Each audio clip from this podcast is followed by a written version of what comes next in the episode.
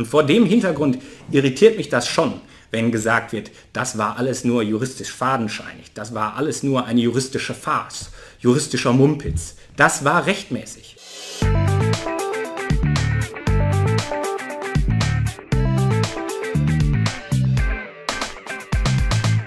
Guten Tag und herzlich willkommen zu einer weiteren Episode unseres Ruhrpots. Mein Name ist Moritz Klanten und ich möchte heute über den Hambacher Forst sprechen. Genauer gesagt über die juristischen Grundlagen der Baumhausräumung aus dem Jahre 2018. Warum? Warum ist das von Interesse? Ist das nicht eigentlich schon alles kalter Kaffee? Könnte man ja meinen, alles zwei Jahre her. Ich glaube das aber nicht. Ich glaube, dass das Thema immer noch interessant ist und vor allen Dingen auch aktuell ist. Und das glaube ich zum einen deshalb, und vielleicht haben Sie das auch mitbekommen, weil es ja letztens wieder zu Räumungen im Hambacher Forst gekommen ist. Da wurden zwar keine Baumhäuser geräumt, aber solche Tripods und Quadrupods wurden da von den Wegen entfernt, sodass die Polizei über diese Wege mit ihren Einsatzfahrzeugen drüber fahren kann. Und das Ganze zeigt ja, das Thema Räumung im Hambacher Forst ist immer noch nicht ausgestanden. Das ist immer noch aktuell. Zudem finde ich das Thema wahnsinnig interessant, weil es damals so ein riesiges Medienecho nach sich gezogen hat. Sie konnten im September 2018 keine Tageszeitung aufschlagen, ohne nicht über den Hambacher Forst zu lesen. Und dabei wurde nicht nur die politische Dimension des Ganzen besprochen, sondern gerade auch die juristischen Argumente, die juristischen Grundlagen wurden teilweise sehr, sehr kritisch beleuchtet. Also da reichten die Urteile von juristisch kreativ über juristisch fadenscheinig und Sie können sich vorstellen, was hartgesottene Kritiker der Räumung über diese Räumung und deren juristische Grundlage geschrieben haben. Und vor dem Hintergrund möchte ich jetzt ein, zwei juristische, planerische Fragen mal aufgreifen. Bevor ich das allerdings tue, vielleicht eine kurze Einbettung zum Hambacher Forst.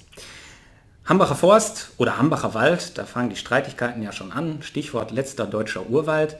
Ähm, diese ganzen Geschehnisse um den Hambacher Forst erreichten im Jahr 2018 einen neuen Höhepunkt. Und dem vorausgegangen war, dass die Landesregierung bzw. Ministerium ein Rechtsgutachten angefordert hat. Und mit diesem Rechtsgutachten sollte wohl geklärt werden, wie man diese Strukturen im Hambacher Forst möglichst rechtssicher beseitigen lassen kann oder räumen lassen kann. Unter anderem natürlich diese Baumhäuser. Und dieses Rechtsgutachten kam zu der Auffassung, dass die Baumhäuser rechtssicher zu räumen seien aufgrund der Landesbauordnung. Und das kommunizierte man so an die zuständigen Behörden. Und am 13. September und in Folge war es dann soweit, diese Baumhäuser wurden im Hambacher Forst geräumt. Und die Folge war ein riesiges Medienecho. Aber nicht nur die Medien hatten sich damit zu beschäftigen, sondern auch die Gerichte. Denn die Aktivisten haben Eilrechtsschutz beantragt. Und damit hatten sich beispielsweise das VG Köln, aber auch das VG Aachen damit zu beschäftigen. Unter anderem natürlich mit der berühmt-berüchtigten Frage des Brandschutzes. Aber bevor ich darauf zu sprechen komme, möchte ich eigentlich eine Vorfrage ansprechen, die meines Erachtens wichtiger ist, die aber in den Medien so keinen Niederschlag gefunden hat. Und das ist die Frage, ob es sich bei diesen Baumhäusern um bauliche Anlagen gehandelt hat. Warum ist das wichtig? Das ist deshalb wichtig, weil die Brandschutzvorschriften nach der Landesbauordnung Altenfassung wohl nur zum Tragen gekommen wären, wenn es sich auch um bauliche Anlagen gehandelt hat. Und dass man über diese Frage sehr gut streiten kann, zeigen die Positionen des Ministeriums für Bauen NRW. Als das nämlich 2014 noch SPD geführt war, kam man dazu der Auffassung, Nein, diese Strukturen, die da damals bestanden haben, sind keine baulichen Anlagen im Sinne der Landesbauordnung.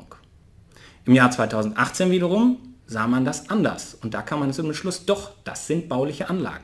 Und die Kreise Düren und Kerpen waren auch noch im Jahre 2018 der Auffassung, dass das keine baulichen Anlagen seien. Wo ist das Problem? Ausgangspunkt des Ganzen ist die Definition einer, Land einer baulichen Anlage. Das steht in der Landesbauordnung die im Übrigen ein Gesetz ist und keine Verordnung, wie das in den Medien manchmal geschrieben worden ist. Und dort steht eine sogenannte Legaldefinition. Das heißt, das Gesetz definiert uns, was eine bauliche Anlage ist. Und danach ist eine bauliche Anlage eine Anlage, die mit dem Erdboden verbunden ist oder nach seinem Verwendungszweck zumindest ortsfest genutzt wird.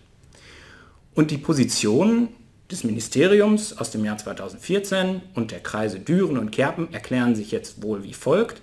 Die haben gesagt, ja gut, da oben gibt es ein Baumhaus, das ist oben in der Baumkrone, das ist eventuell nicht über künstliche Stelzen irgendwie mit dem Erdboden verbunden, das ist nur mit dem Baum befestigt. Und damit befindet sich kein Quadratzentimeter der Oberfläche des Baumhauses in Kontakt mit dem Erdboden. damit haben wir keine Verbindung zum Erdboden, damit haben wir keine bauliche Anlage, damit haben wir auch kein Eingreifen der Brandschutzvorschriften und damit ist ein Einschreiten aufgrund der Landesbauordnung nicht geboten. Das Ministerium sah das im Jahr 2018 anders und auch die Gerichte, die sich damit beschäftigt haben, sahen das anders. Und so sagt das VG Köln beispielsweise, dass hier schon die Gebäudeähnlichkeit für das Vorliegen einer baulichen Anlage spreche. Ähm, Sie müssen sich vorstellen, diese baulichen Anlagen, äh, diese Baumhäuser befanden sich in bis zu 25 Meter Höhe, ähm, hatten mehrere Etagen teilweise, Fenster, Türen, Küchenelemente, Heizungen, also waren wirklich vorzüglich ausgestattet und das ist wirklich beeindruckend, wie das da aussah. Ähm, also Sie können das mal sich auf YouTube anschauen, das sieht wirklich toll aus. Und die Aktivisten haben da teilweise auch gewohnt. Und das, diese Gebäudeähnlichkeit, das spreche nun für das Vorliegen einer baulichen Anlage. Zudem, und das finde ich juristisch überzeugender, sagt das VG Köln, dass hier sehr wohl eine Verbindung zum Erdboden bestehe, nämlich über den Baum. Da stehen zwar keine künstlichen Stelzen, aber die Verbindung zum Erdboden wird über den Baum gewährleistet.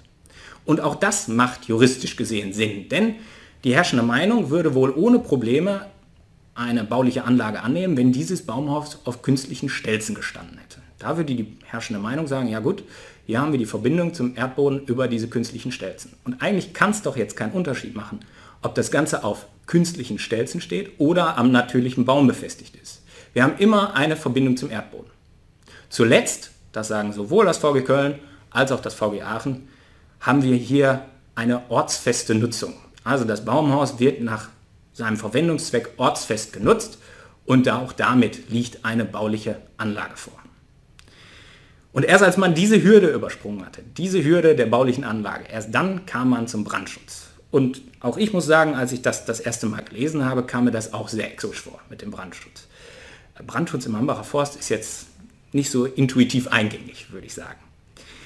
Auf den zweiten Blick macht das allerdings Sinn, denn nach den Vorschriften der Landesbauordnung alten Fassung, die damals noch galt, ähm, besagten diese Brandschutzvorschriften vereinfacht und verkürzt gesagt, dass hier Materialien verwendet werden müssen, die der Brandausbreitung entgegenwirken. Und vor allen Dingen auch, dass wirksame Rettungsarbeiten möglich sein müssen.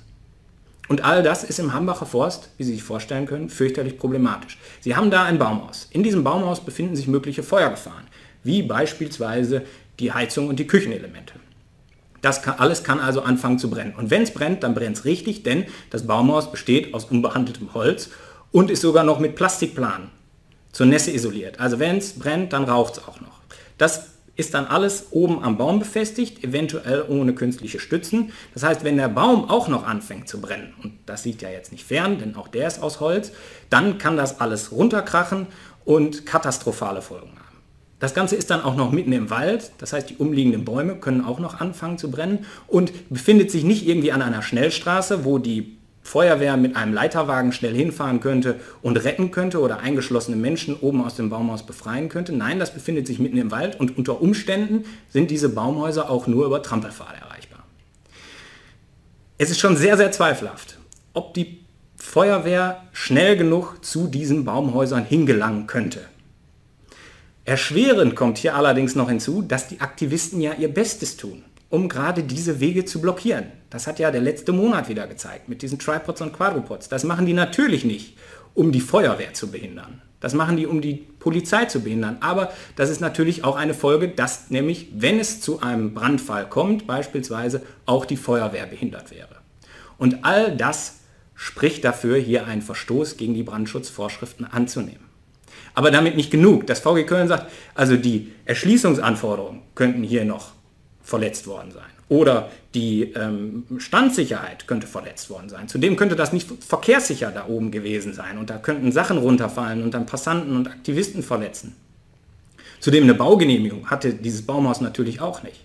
Es gibt also einen ganzen Strauß voller Verstöße gegen die Landesbauordnung.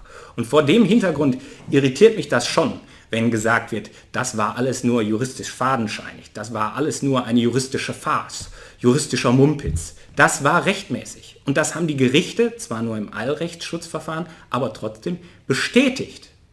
Von daher halte ich Fundamentalkritik im Sinne von, das ist alles nur juristischer Humbug, finde ich angebracht. Natürlich kann man anderer politischer Auffassung sein.